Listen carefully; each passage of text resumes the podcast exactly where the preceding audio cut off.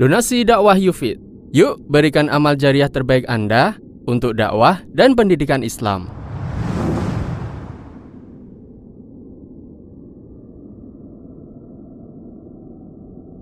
Bismillahirrahmanirrahim. Assalamualaikum warahmatullahi wabarakatuh. Alhamdulillahi wa kafa Wassalatu wassalamu ala rasulihil mustafa Wa sahbihi wa man iktafa amma ba'd Kita panjatkan puja dan puji syukur kehadirat Allah tabaraka wa ta'ala. Pada kesempatan malam yang berbahagia kali ini tanggal 11 Safar 1440 Hijriah atau yang bertepatan dengan tanggal 19 Oktober 2018 kita masih kembali diberi kekuatan, kesehatan, hidayah serta taufik dari Allah Jalla wa Ala sehingga kita bisa kembali menghadiri pengajian rutin untuk membahas adab dan akhlak di dalam Islam di Masjid Jenderal Besar Sudirman di Kota Purwokerto ini. Kita berharap semoga Allah Subhanahu wa taala berkenan untuk melimpahkan kepada kita semuanya ilmu yang bermanfaat sehingga bisa kita amalkan sebagai bekal untuk menghadap kepada Allah Jalla wa ala. Amin. Salawat dan salam Mudah-mudahan senantiasa tercurahkan kepada junjungan kita Nabi besar Muhammad sallallahu alaihi wasallam pada keluarganya, sahabatnya dan umatnya yang setia mengikuti tuntunannya hingga di akhir nanti. Para hadirin dan hadirat sekalian yang kami hormati dan juga segenap pendengar Radio Insani 88.8 FM di Purwokerto, Banyumas, Purbalingga, Banjarnegara, Cilacap, Wonosobo, Kebumen, Ciamis dan sekitarnya serta para pemirsa Surau TV dan Niaga TV yang mudah-mudahan senantiasa dirahmati oleh Allah Azza wa Jal. Alhamdulillah pada pertemuan yang lalu kita telah menyelesaikan biografi sahabat Rasulullah SAW yang meriwayatkan hadis nomor 20 5 ya. Hadis nomor 25. Sehingga malam hari ini insya Allah kita akan mengkaji matan atau redaksi hadis yang ada di hadapan kita yang akan kita baca kembali insya Allah. Hadis itu berbunyi an Jabirin radhiyallahu anhu qal dari sahabat Rasul SAW yang bernama Jabir Siapa? Jabir, semoga Allah meridai beliau. Qala Rasulullah SAW, Rasulullah SAW bersabda, Kullu ma'rufin sadaqah. Setiap perbuatan baik berpahala sedekah. Setiap perbuatan baik berpahala sedekah rawahul Bukhari. Hadis riwayat Bukhari. Sebelum kita kupas redaksi hadis ini setiap amal kebaikan berpahala sedekah saya ingin sedikit menyampaikan catatan Imam Ibn Hajar rahimahullah. Di dalam hadis ini beliau mengatakan hadis ini diriwayatkan oleh Imam Bukhari. Imam Bukhari. Padahal di dalam Sahih Muslim ada hadis ini. Di dalam Sahih Muslim juga ada hadis ini. Kullu ma'rufin sedekah. Setiap amal kebajikan terhitung berpahala sedekah. Kenapa Imam Ibnu Hajar tidak mengatakan muttafaqun alaih? Padahal hadis ini juga ada dalam Sahih Muslim. Kalau muttafaqun alaih berarti kan dua-duanya Bukhari ada, Muslim ada.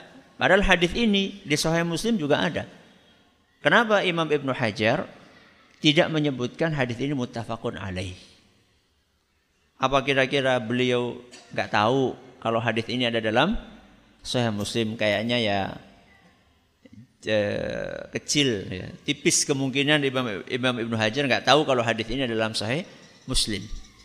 Kata para ulama, betul hadis yang serupa ada dalam Sahih Muslim. Cuman sahabat yang meriwayatkan berbeda. Kalau dalam Sahih Bukhari sahabat yang meriwayatkan siapa tadi namanya? Jabir. Kalau yang dalam Sahih Muslim sahabat yang meriwayatkan bukan Jabir tapi Hudzaifah. Siapa? Hudzaifah. Redaksinya sama tapi sahabatnya berbeda. Nah, penggunaan istilah muttafaqun alaih yang disepakati oleh dua imam itu apabila redaksinya sama, sahabatnya juga sama. Itu baru istilahnya muttafaqun alaih.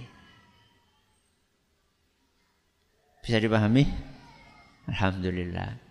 Ini pelajaran sedikit tentang istilah apa? Muttafaqun alaih. Kita masuk kepada redaksi hadis ini. Kullu ma'rufin sadaqah. Setiap amal kebajikan berpahala sedekah. Setiap amal kebajikan. Amal kebajikan itu banyak atau sedikit? Bukan banyak, tapi banyak. Kata orang Jawa Timur. banyak banget. Berarti hadis ini cakupannya amat sangat Luas sekali. Ini hadis ini setahun dibahas nggak selesai. Karena amal kebajikan itu banyak banget. Padahal redaksinya pendek banget. Kullu ma'rufin sodakah. Setiap kebaikan berpahala sedekah. Tapi kalau dikupas, luasnya luar biasa.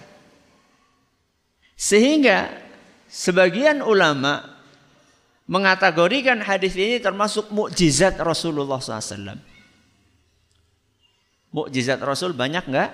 Banyak. Salah satu mukjizat Rasul SAW adalah jawami'ul kalim. Apa? Jawami'ul kalim. Jawami'ul kalim itu adalah ungkapannya singkat akan tetapi kandungannya padat dan luas. Inilah salah satu kelebihan yang dimiliki oleh Rasulullah SAW dan tidak dimiliki oleh orang lain. Bahkan para nabi selain beliau SAW pun tidak memiliki keistimewaan itu. Beliau sallallahu alaihi wasallam bersabda di dalam hadis yang diriwayatkan oleh Imam Muslim, "Fuddiltu 'alal anbiya'i bisittin."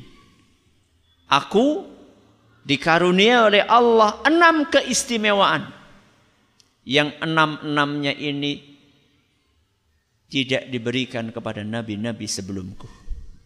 Berapa? Enam. Kita hitung ya. Yang pertama, u'titu jawami'al kalim. Yang pertama aku dikaruni oleh Allah jawami'ul kalim. Apa tadi jawami'ul kalim? ngomongnya sedikit, kandungannya luas. Nek dewek ngomongnya akeh, orang di sini sebagian dari kita, enggak semuanya. Eh bukan sebagian, banyak di antara kita. Kadang-kadang kita ngobrol dua jam, dua jam ngobrol.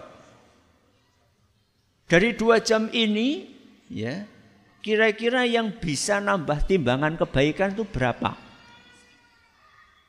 Ngobrol, ngalor, ngidul. Ini keistimewaan yang pertama, Rasulullah SAW dikarunia oleh Allah jawami'ul kalim. Salah satu dari jawami'ul kalim hadis yang ada di hadapan kita. Kullu ma'rufin sadaqah. Kita bahas enggak yang kedua, ketiga, kelima? Bahas. Sebutin aja ya. Karena kita sudah ketemu uh, yang kita cari. Jadi tadi kan kita bahas bahwa Jawa miul kali mukjizat. Sudah kita bawakan dalilnya. Cuman karena Nabi SAW sedang menyampaikan enam, maka mau nggak mau ya daripada penasaran, malah ngelindur, ya ngimpi apa ya sih nomor loro telu papat limanya. Yang kedua, wa nusirtu birru'bi wa nusirtu birru'bi. Aku dibantu oleh Allah untuk mengalahkan musuh keistimewaan yang kedua. Nabi SAW berkata, wa nusirtu birru'bi. Aku dibantu oleh Allah untuk mengalahkan musuh dengan perasaan takut yang Allah timpakan kepada musuh-musuhku.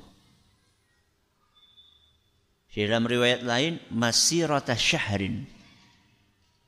Satu bulan sebelum musuh ketemu dengan aku sudah ketakutan. Ini keistimewaan yang keberapa? Dua. Mentalnya sudah jatuh duluan sebelum ketemu. Kapan? Satu bulan sebelum ketemu. Musuhnya sudah down. Ini yang keberapa? Yang kedua. Yang ketiga, wa uhillat liyal ghanaim. Yang ketiga, harta rampasan perang halal untuk kami miliki. Karena kalau nabi-nabi sebelumnya harta rampasan perang dikumpulkan kemudian dimusnahkan. Tidak boleh diambil, nggak boleh dibagi. Empat, Waju'ilat liyal ardu tahuran wa masjida. Yang keempat, Allah jadikan bumi untukku semuanya suci dan bisa untuk sholat. Allah jadikan bumi untukku suci semuanya dan bisa untuk sholat. Maksudnya apa?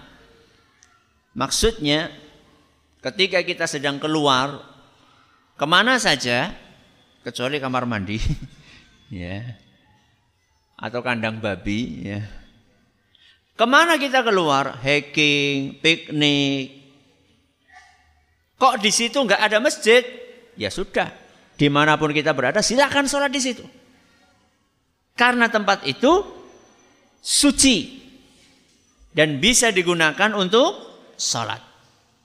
Ini yang keberapa? Yang keempat. Yang kelima, wa urs wa ursiltu ilal khalqi kafah.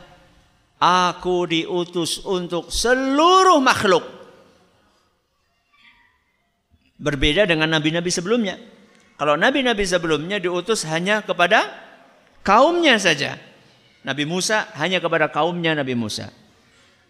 Nabi Isa hanya kepada kaumnya Nabi Isa, Bani Israel. Nabi kita Muhammad SAW diutus kepada seluruh makhluk, seluruh manusia. Bahkan bukan hanya manusia, termasuk jin. Ini yang keberapa? Yang kelima. Yang keenam, yang terakhir. Wa khutima biyan nabiyuna. Dan yang keenam adalah aku menjadi penutup seluruh nabi. Tidak ada nabi sesudahku.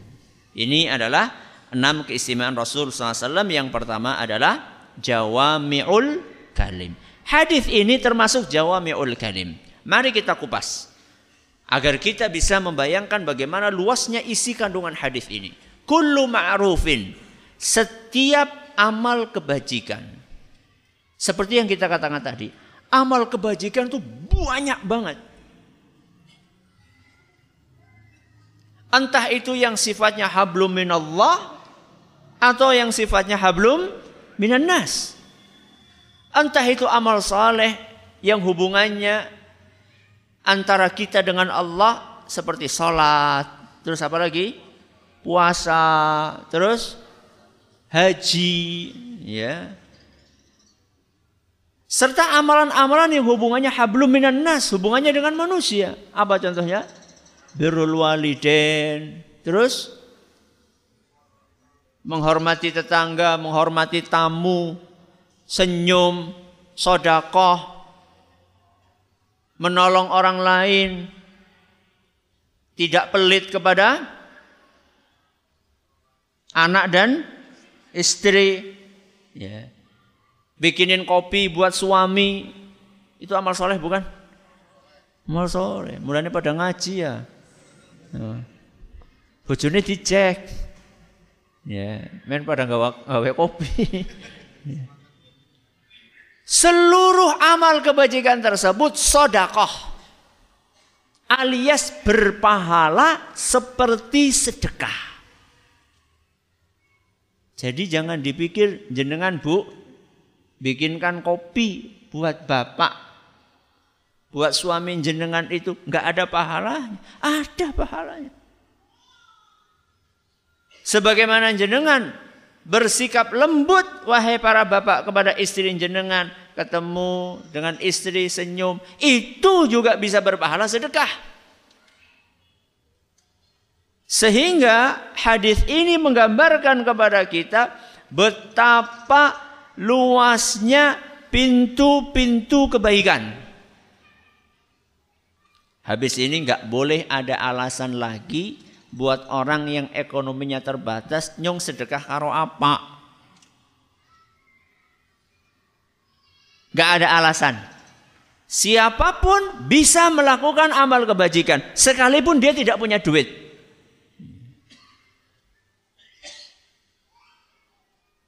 Maka yang ada di hadapan kita adalah fastabiqul khairat. Berlomba-lombalah dalam kebaikan. Ada pembangunan masjid. Yang kaya nyumbang semen. Ada yang nyumbang keramik, ada yang nyumbang pasir, ada yang nyumbang bata, ada yang nyumbang kusen kabean nyong. Wesi kabean nyong. Ya terus sing orang duwe kusen. Sing orang duwe semen. Nyumbang pakai apa? Tenaga. Tanya, kapan ini jadwal pengecoran? Ya. Oh, anu nganggo kae. Apa jenenge? Molen. Aduh, iki kepriwe ya? Ya wis kapan jadwalnya ngaduk? Ya, nek ngaduk kan saben dina. Ya. Ngaduk-adukan itu bikin adukan setiap hari masang bata, Ya aku lah teganti nih ya sedina. Masya Allah. Temenan apa sedina kuat gue. yang nggak terbiasa gue nembe berapa kali saja sudah kayak kerja bakti ngecor itu yang amatir ya yang pegangannya biasanya pulpen komputer ya. itu sekali ikut kerja bakti sehari pegeleh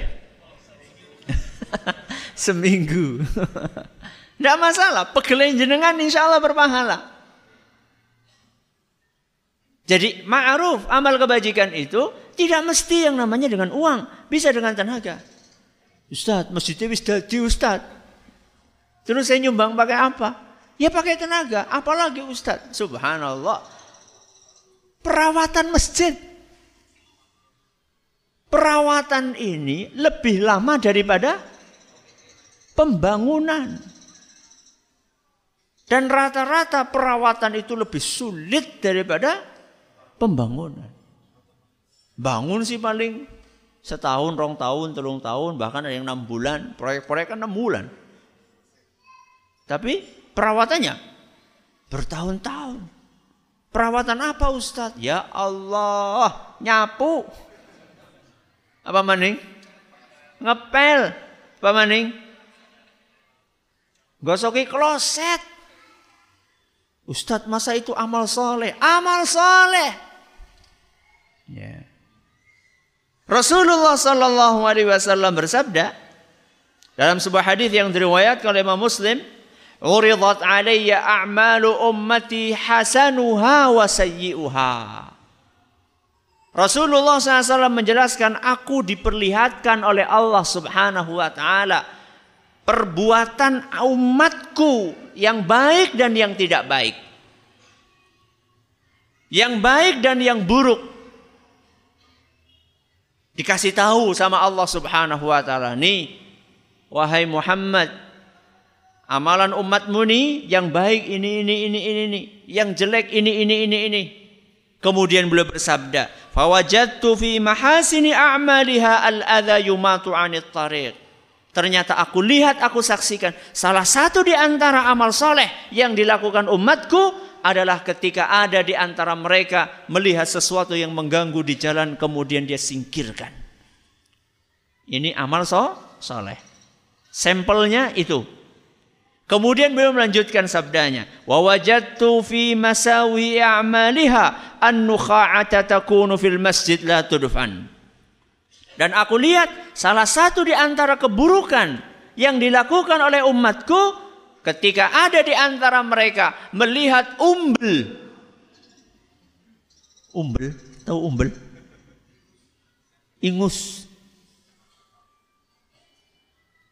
Di lantai masjid kemudian tidak dia timbun. Apa maksudnya? Pada saat itu di zaman Rasul SAW lantai masjidnya masih pasir. Belum seperti sekarang. Sekarang bukan hanya keramik tapi karpet. Ya.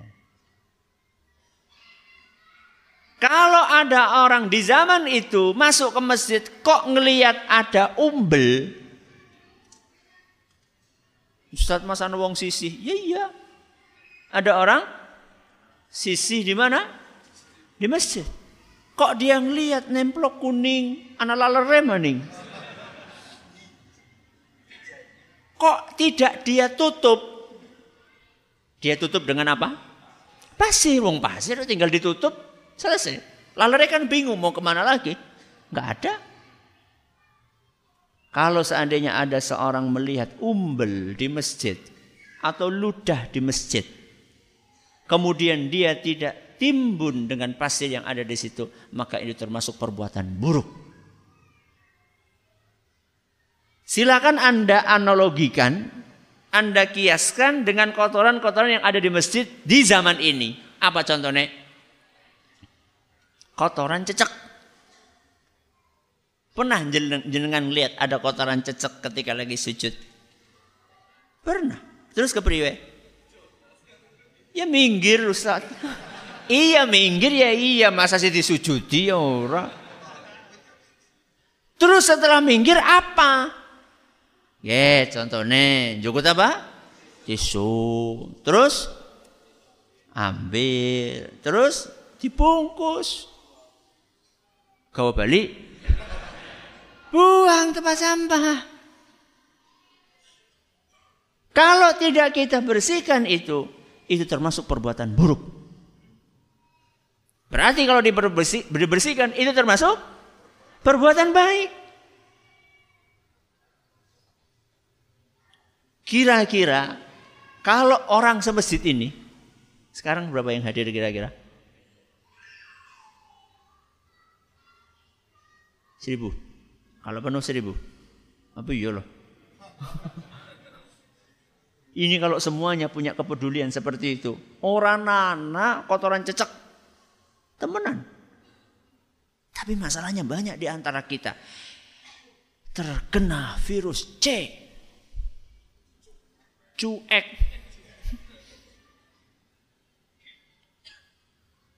Malah ngotori masjid.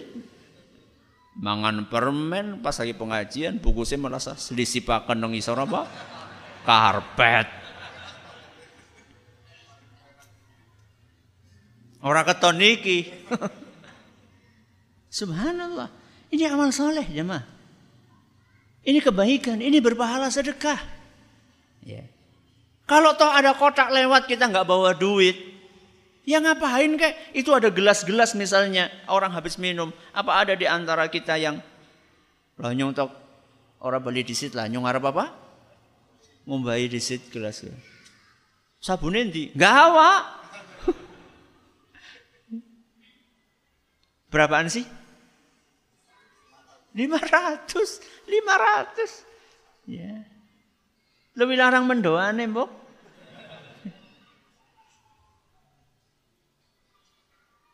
Kita kan seneng ketika kita ketemu gelas sudah apa? Bersih. Gak usah kayak gue sih marbot gue ngapa. Loh, si ngoli pahala marbot tok. Yang butuh pahala emang cuma marbot saja. Emang kita nggak butuh pahala?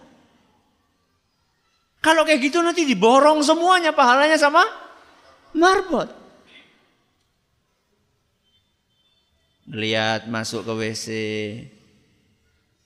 Iki kok klosete kayaknya awalnya putih, sikit dening dadi kuning.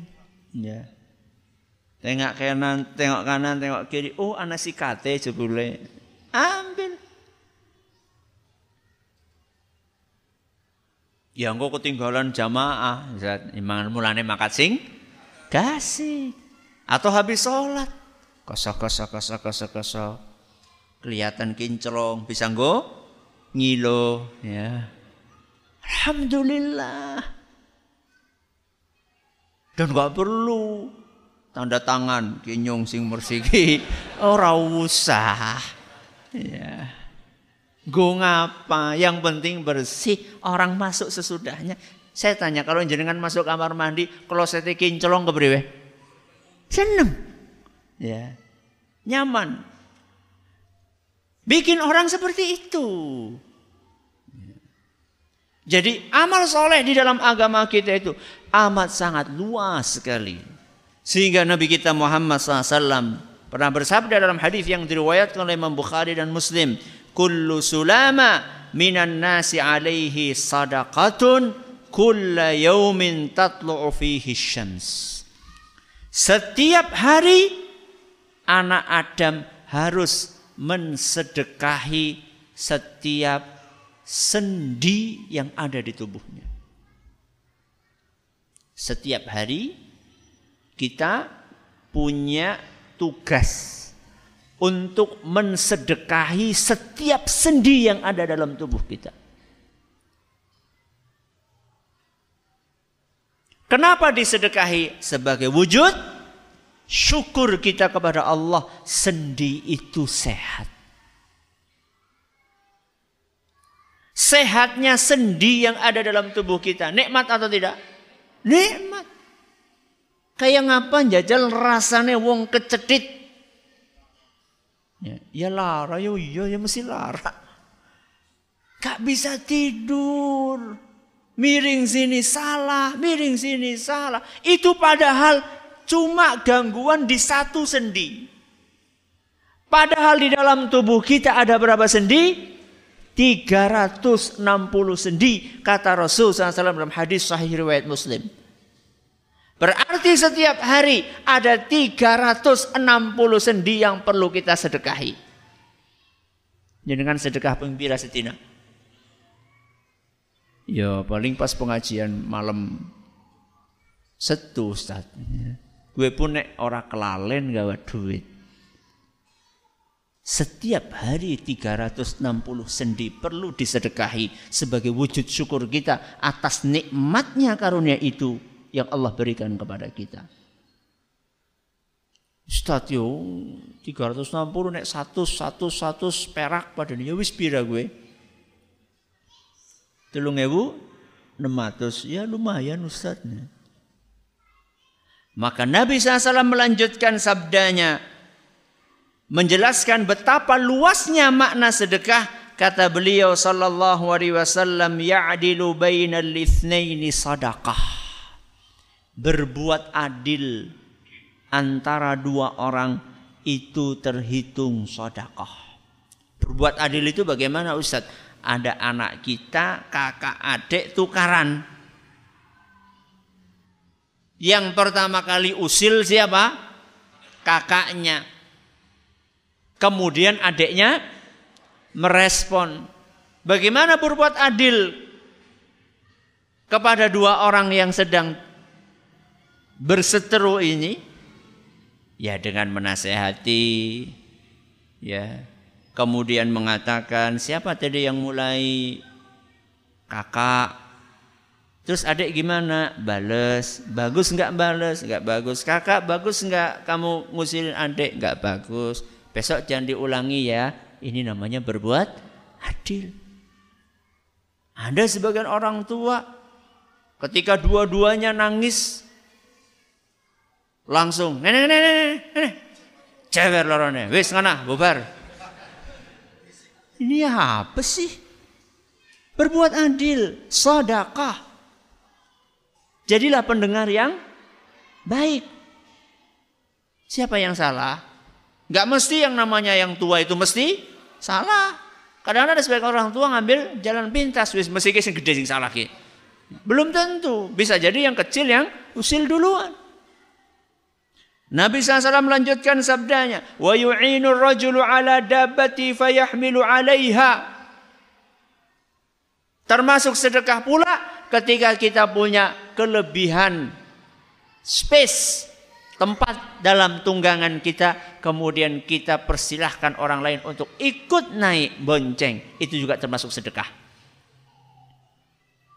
Dengan berangkat ke mana masjid. Boncengannya kosong lihat di jalan ada orang pakai peci ya wah ini kayaknya Arab masjid berhenti monggo pak kulo akan ya istilahnya ya. Monggo kalau akan silahkan. Ya. Oh matur nuwun Mas. Ya, Masya Allah. Oh mboten Mas, kalau badhe melampah mawon. Oh nggih mboten napa-napa. Ya. Pahala. Ya.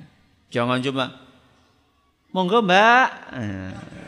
Mbak ditawari. Mbah-mbah di, malah dibiarkan. Ya. Kemudian beliau lanjutkan, au yarfa'u 'alaiha mata'ahu sadaqah. Atau juga termasuk sedekah kita membantu mengangkatkan barang bawaan milik orang lain. Kita lihat ada orang keberatan muatan. Ya. Sedangkan kita punya kendaraan yang bisa untuk membantu barang tersebut. Untuk dinaikkan ke kendaraan kita. Atau minimal kita bantu dia untuk mengangkatkan barang itu ke kendaraannya. Contoh misalnya, kadang-kadang kita sering pulang dari masjid lewat jalan, di jalan itu ada orang naik sepeda bawa damen. Damen. Apa? Pohon pohon padi. Menggunung gede. Mungkin dia di rumahnya punya sapi. Ya, pakai sepeda. Tahu-tahu bertiup apa? Angin bus. Ogel, ogel, ogel, ogel. Akhirnya jatuh. Ya. Bagaimana repotnya dia untuk mengangkat lagi. Ya dia bingung nyekeli sepedanya, megangin sepedanya. Dia juga bingung siapa yang mengangkatkan. Sedangkan kita lewat. Oh ya. Mbok berhenti dulu toh. Oh, satu sanggup baju kopi kopi kaya kiye nganggo baju koko. Terus kenapa? Dia kan nggak sholat Ustaz. Tahunya kalau dia nggak sholat. Terus kalau nggak sholat emang nggak dibantu? Siapa tahu dengan kita bantu dia, dia jadi mau sholat. Ya. Nabi SAW melanjutkan sabdanya, Wal kalimatu thayyibatu sadaqah. Ucapan yang baik juga sedekah. Ucapan yang baik, ngomong yang baik itu sedekah. Banyak di antara kita kalau bicara asal bicara. Banyak di antara kita tidak memikirkan apakah ucapan yang saya ucapkan ini menyakiti hati teman saya atau tidak. Menyakiti hati istri saya atau tidak. Banyak para suami bicara sama istrinya asal bicara. Tidak memilih kata-kata. Tidak seperti ketika dia ngomong sama bosnya yang ada di kantor. Tidak seperti dia ngomong dengan rekan bisnisnya yang sedang terlibat bisnis bersama. Kalau ngomong sama bosnya Masya Allah. Nun sewu. Ya. ya. Sopan sekali. Begitu sama istrinya. Cok, bocok. Ya. Pilih kata-kata itu adalah sedekah. Memilih kata yang baik itu sedekah. Nabi SAW melanjutkan wa kullu khutwatin yakhtuha ila salati sadaqah. Setiap langkah yang kita ayunkan menuju ke masjid itu juga sedekah. Makanya banyak di antara ulama dahulu senang ketika rumahnya jauh dari masjid. Karena sedekahnya semakin banyak. Ya. Nabi tutup sabdanya, wa yumitul adza 'anit tariqi sadaqah dan menyingkirkan sesuatu yang mengganggu dari jalan itu juga termasuk sodako. Lihat apa yang disampaikan Rasul SAW tadi, poin-poin tadi.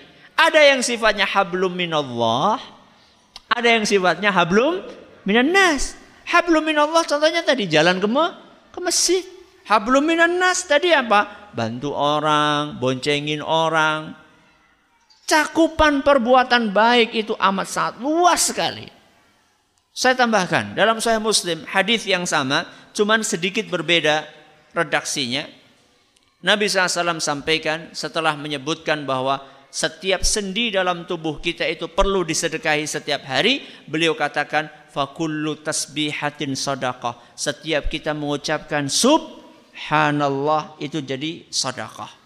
Alhamdulillah, berarti 360 ini bisa kita wakili dengan ada yang tasbih, kemudian beliau katakan wa kullu tahmidatin sadaqah, setiap mengucapkan alhamdulillah juga sadaqah, wa kullu tahlilatin sadaqah, setiap kita mengucapkan La ilaha illallah juga sadaqah. Wa kullu takbiratin sadaqah. Setiap mengucapkan Allahu Akbar Itu juga sadaqah Berarti ya lumayan ya Ustaz. Tulung puluh telu, tulung puluh telu, tulung puluh telu Bisa lipira gue Ya. Itu kalau dibaca. Ya, kadang-kadang habis sholat langsung ber. Ya. Wa amrun bil ma'rufi sadaqah. Dan amar ma'ruf sadaqah. Wa nahyun 'anil munkari sadaqah. Nahi mungkar juga sadaqah. Wa yujzi'u min dzalika rak'atani yarka'uhuma minad duha dan sedekah 360 itu bisa digantikan dengan dua rakaat sholat duha. Alhamdulillah. Berarti ngesuk rosa bantu wong sing kaboten. Kayak gue yang Lihat Nabi SAW bagaimana kasih contoh. Yang pertama tadi banyak hablum minallah. Eh hablum minan nas. Yang kedua ini banyak hablum minallah. Tasbih, takbir, tahmid, tahlil. Salat duha. Itu kan hablum minallah. Tapi jangan lupa Nabi SAW tadi sebutkan hablum minan nas. Maka jangan sampai timpang di dalam melakukan amal kebajikan. Ada seorang suami Masya Allah. Kalau sholat jamaah rajinnya luar biasa. Kalau hadir pengajian rajinnya luar biasa. Tapi kalau sama istri dan anak-anaknya seremnya luar biasa. Jadi kalau suaminya pulang itu satu rumah itu sunyi, senyap, ya. Semuanya gemeter, kayak ketemu apa? Kayak ketemu singa. Dan dia bangga seperti itu. Gembok, saya kan punya kewibawaan. Gue jadi itu wibawa, Mas. Ya. Bukan seperti itu kewibawa. Sebaliknya, ada suami yang masya Allah sayang sama istri dan anaknya, tapi tidak tahu sholat. Ya pada baik. Ya. Harus seimbang. Harus apa? Seimbang. Ada anak yang masya Allah rajin puasa Senin Kemis, akan tetapi sama orang tuanya tidak berbuat baik. Ini juga ini juga keliru. Ada seorang ulama namanya Muhammad Ibnul Munkadir. Siapa? Muhammad Ibnul Munkadir. Dia punya saudara namanya Umar. Siapa? Umar. Umar Ibnu La ilaha illallah. Ya Munkadir lah. Wong Muhammad bin Munkadir punya saudara namanya Umar. Berarti Umar bin Munkadir. Ramane pada. Ya. Sudah belum? Alhamdulillah Rabbil Alamin Wassalatu wassalamu ala nabiyina Muhammadin Wa ala alihi wa sahbihi ajma'in wa ba'd Siapa tadi nama ulamanya?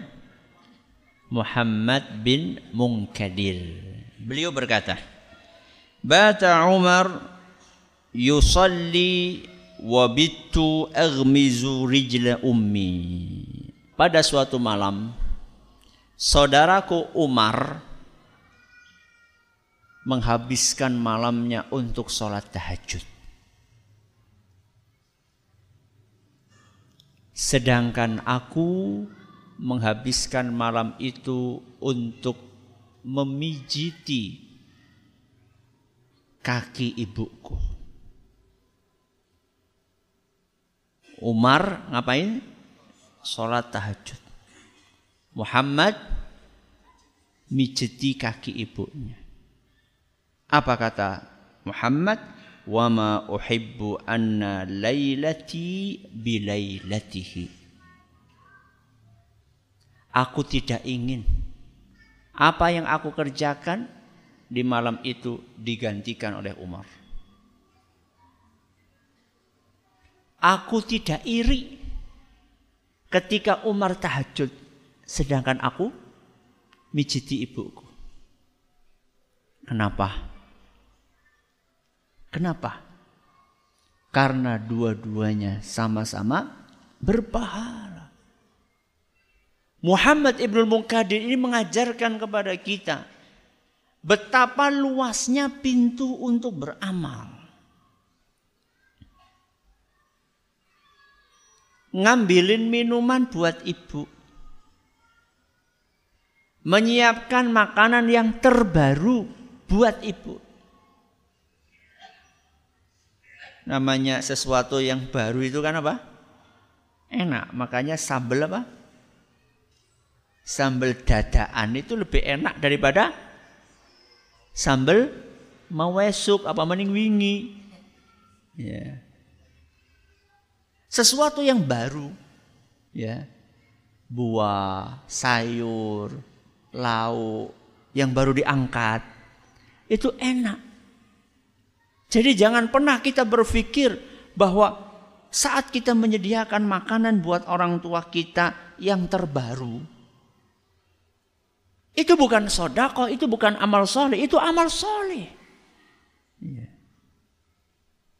Sehingga Muhammad bin Munkadir tidak merasa minder, tidak merasa berkecil hati ketika saudaranya Umar menghabiskan malamnya dengan qiyamul lail. Dan ini bukan dalam rangka untuk meremehkan ibadah namanya Qiyamul Lail tidak.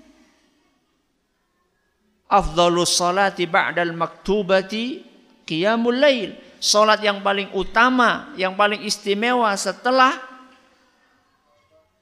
salat fardu adalah salat malam, salat tahajud. Kita tidak sedang memungkiri keistimewaan Qiyamul Lail, akan tetapi Qiyamul Lail bukan satu-satunya ibadah. Ketika kita melihat ibu kita nggak bisa tidur karena pegel-pegel, kemudian kita habiskan waktu kita untuk memijiti ibu kita sehingga ibu kita bisa beristirahat, itu berpahala bahkan mungkin bisa lebih besar daripada pahala Qiyamul Lail.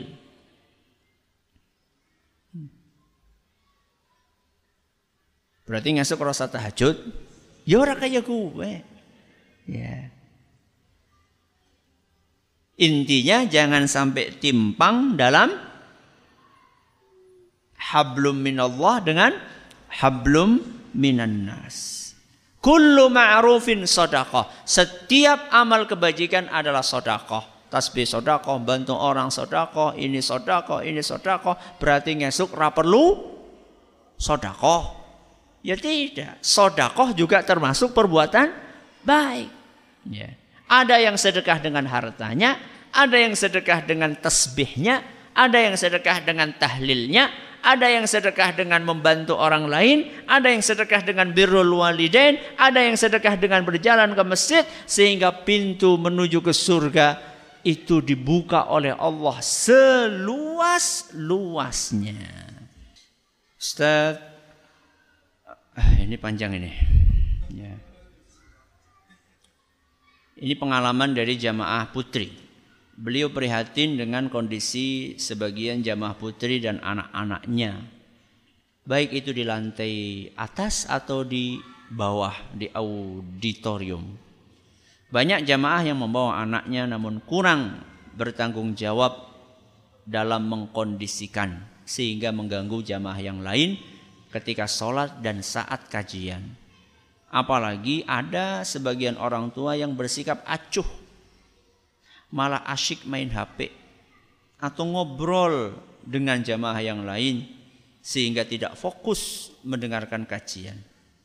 Bahkan sempat ada anak yang mengucapkan kata-kata yang kurang sopan kepada temannya tapi nggak ditegur sama ibunya.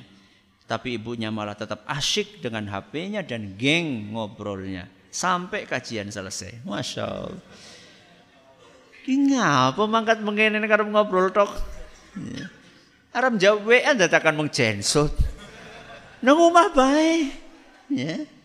Terus di mana akhlak dan adab yang harus diajarkan orang tua kepada anak-anaknya? Mohon bimbingannya. Ya. Sudah sering saya sampaikan. Ya. Jadi kalau bawa anak itu tanggung jawab. Rasulullah SAW menganjurkan kita untuk banyak anak. Itu bukan sekedar banyak anak. Tapi banyak anak dan tanggung jawab. Anaknya akeh orang tanggung jawab. Ngerepoti nanti di dunia dan di akhirat. Ya. Bukan hanya repot di dunia, repot di akhirat. Tanggung jawab dong. Ya. Maka kalau bawa anak, pegang anaknya, duduk suruh depan di, di depan kita. Jangan kita biarkan anak lari sana lari sini. Ustadz yang namanya anak kecil Ustadz suruh duduk lama nggak bisa Ustadz dilatih. Kalau perlu dia sukanya apa? Bawakan buku gambar, bawakan buku cerita, bawakan pulas, krayon, suruh apa? Mewarnai. Bikin aktivitas apa yang anak ini tidak Kelayapan ke mana-mana. Ya udah Ustaz kasih HP main game. Salah maning. Masjid tulanan game. Ya. Cari aktivitas yang lainnya yang tidak mengganggu orang lain. Jenengan itu ke masjid hadir pengajian belum tentu dapat pahala, malah bisa dapat dosa. Ya itu anaknya yang kelayapan ke mana-mana, teriak sana, teriak sini dari atas, bi bi, abinya.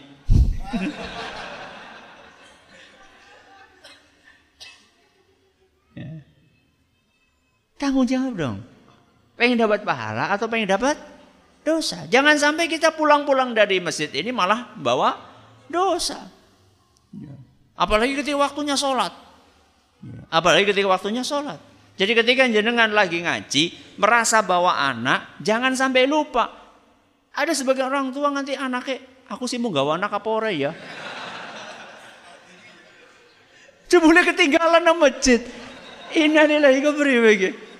Ini kejadian nyata loh ya. Saya bukan lagi bukan lagi ngarang dongeng. Ini nyata ini. Kutul ngomah, bu si anak endi? Loh, sini dia. ya. Jangan gitu dong, ya. Ini kejadian bukan di Prokerto. ya. Wallahu taala ala wa ala mudah-mudahan bermanfaat buat kita semuanya. Subhanakallahumma wa bihamdika an la ilaha illa anta ilaik. Assalamualaikum warahmatullahi wabarakatuh. Donasi dakwah Yufid. Yuk berikan amal jariah terbaik Anda untuk dakwah dan pendidikan Islam.